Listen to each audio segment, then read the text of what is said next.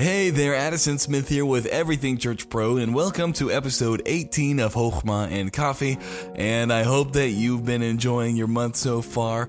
Day number 18 of January, 18 days into 2020, and I hope it's been going very well for you. And I hope you have your Bible open to Proverbs chapter 18, and we're going to focus in on verse number 12 today, and it says this Before destruction, the heart of man is haughty and before honor is humility.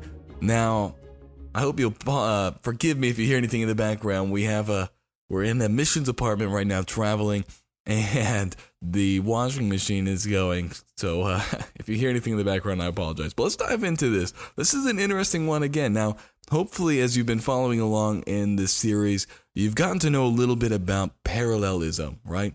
And most of these proverbs have this kind of parallel structure. And you'll see it here. It says, Before destruction, the heart of man is haughty, right? That's the first one. And then the second one we see, and before honor is humility. We have a contrasting parallelism here, and it says this before, right? That's the beginning of this first one. And then we see it again before another thing. So before what? We have before destruction. Before destruction, the heart of man is haughty, it's lifted up. And before honor is humility. And so basically, it's saying if you would like destruction, then have your heart be proud. But if you would have honor, make sure your heart is humble. And, and it's funny because this plays on our on our mind. In our minds, we often think that it's the other way around that if we humble ourselves, that people are going to walk all over us, that we're not going to make it very far. Humble people, you know, the nice guys finish last, and the people who will assert themselves, who put themselves, you know, as most important, those are the people who get ahead. Yet the Bible says in this proverb, uh-uh, it's actually the opposite way. If you would like to be destroyed, be proud. Think of yourself as more important than you are. But if you would like honor, then humble yourself.